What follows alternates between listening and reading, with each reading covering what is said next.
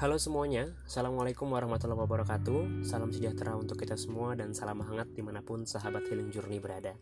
Sebelumnya, perkenalkan nama saya Rahadian Hafiz dari tim campaign Healing Journey. Adalah campaign yang dibuat untuk menemani masa-masa kecemasan dari sahabat Healing Journey karena sedang menjalani masa karantina akibat dari wabah yang sedang terjadi. Saya ucapkan selamat datang di acara Heal Your Feeling with Healing Journey.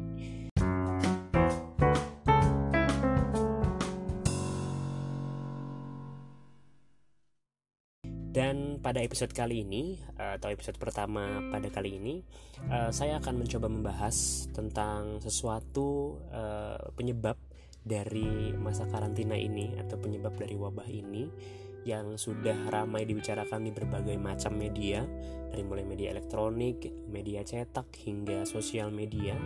Karena memang beritanya ini berkembang sangat pesat, beritanya juga sangat cepat untuk menyebar luas, yaitu adalah tentang covid sembilan belas ataupun virus corona.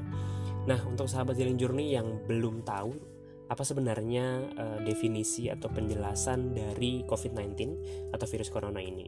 Nah, W H O menjelaskan bahwasannya uh, covid sembilan belas atau virus corona ini merupakan suatu penyakit menular yang menyerang pernafasan kita.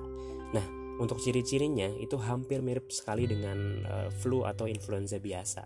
Contohnya aja seperti demam, nyeri, sakit tenggorokan, diare, kemudian pilek dan disertai dengan batuk.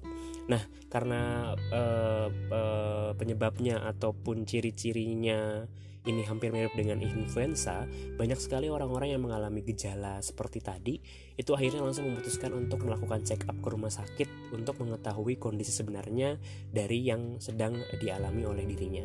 Jadi eh, timbullah kecemasan yang memang sangat luar biasa dari gejala-gejala yang tadi dirasakan.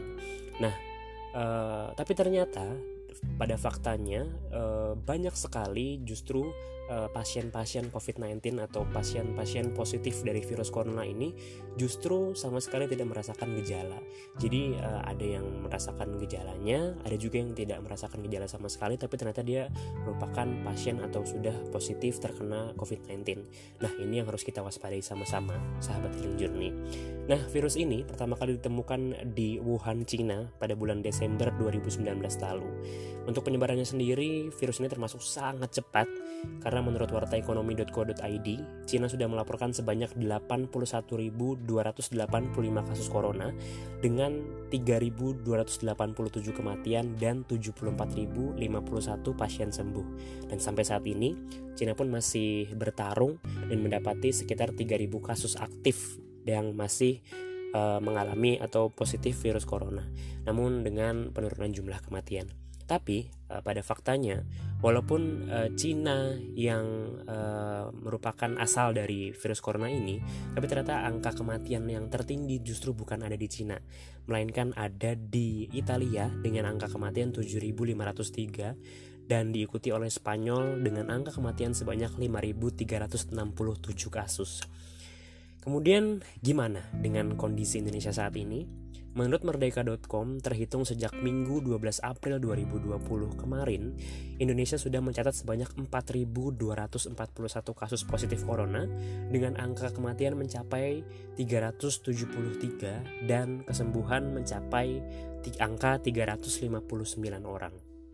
Sementara di Indonesia, kasus pertama ini tercatat pada tanggal dua Maret dua ribu dua puluh.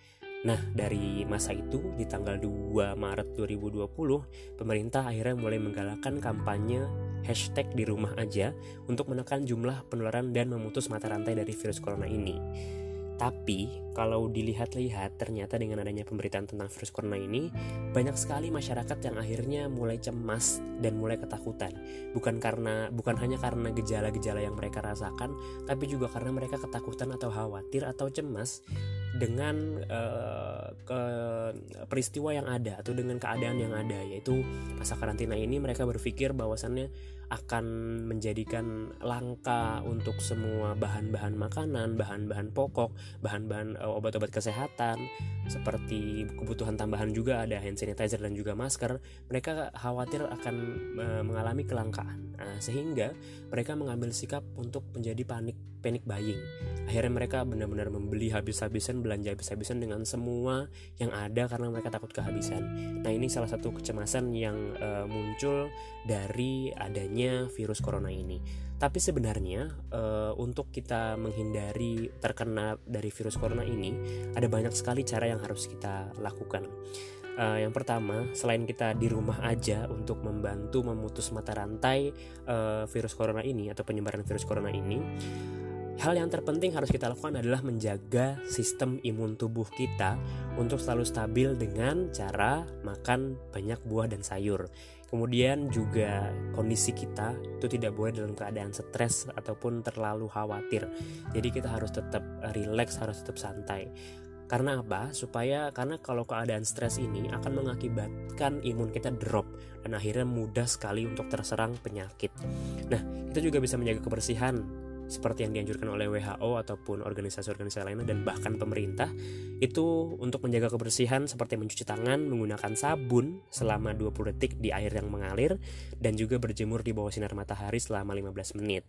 Selain itu, eh, pastikan kita juga kalau memang ada keperluan mendesak untuk keluar rumah harus menggunakan masker dan sudah dan ketika sudah keluar rumah, ketika kita kembali ke rumah lagi dan sudah memegang benda-benda di luar rumah, itu kita harus cuci tangan dulu sebelum kita menyentuh bagian tubuh kita seperti wajah dan lain sebagainya untuk eh, menghindari eh, penyebaran dari virus corona ini untuk tidak masuk ke tubuh kita. Nah, eh saya dalam episode ini akan mengingatkan ke sahabat Healing Journey bahwasannya sebenarnya kecemasan dan kepanikan ini tidak masalah untuk dirasakan. Tapi seharusnya kita juga harus lebih rileks dan lebih tenang supaya pikiran kita tetap positif dan uh, uh, tidak jadi stres, tidak terlalu cemas berlebihan supaya imun kita tetap stabil. Nah, gimana caranya kita untuk menghindari stres ini adalah banyak sekali cara-cara yang bisa kita lakukan walaupun kita di rumah aja, walaupun tetap mengalami kebosanan, kemu- mengalami kejenuhan walaupun di rumah aja, tapi banyak banget aktivitas yang bisa dilakukan di rumah aja itu untuk mengulangi atau mengurangi bahkan menghilangkan kejenuhan atau stres itu sendiri. Yang pertama adalah kita bisa menonton film. Banyak sekali film-film yang disuguhkan di berbagai platform seperti Netflix dan lain sebagainya yang bisa kita tonton sambil menemani kegiatan kita di rumah aja. Kemudian juga kita bisa mendengarkan musik, kemudian kita bisa video call dan bermain game bersama dengan teman-teman yang mungkin sudah lama tidak kita jumpai. Hampir satu bulan lebih ini kita sudah tidak berjumpa dengan mereka. Mungkin kita bisa lakukan untuk be- melakukan video call atau video conference menggunakan uh, platform platform seperti Zoom, Zoom maksud saya, atau video call dan lain sebagainya.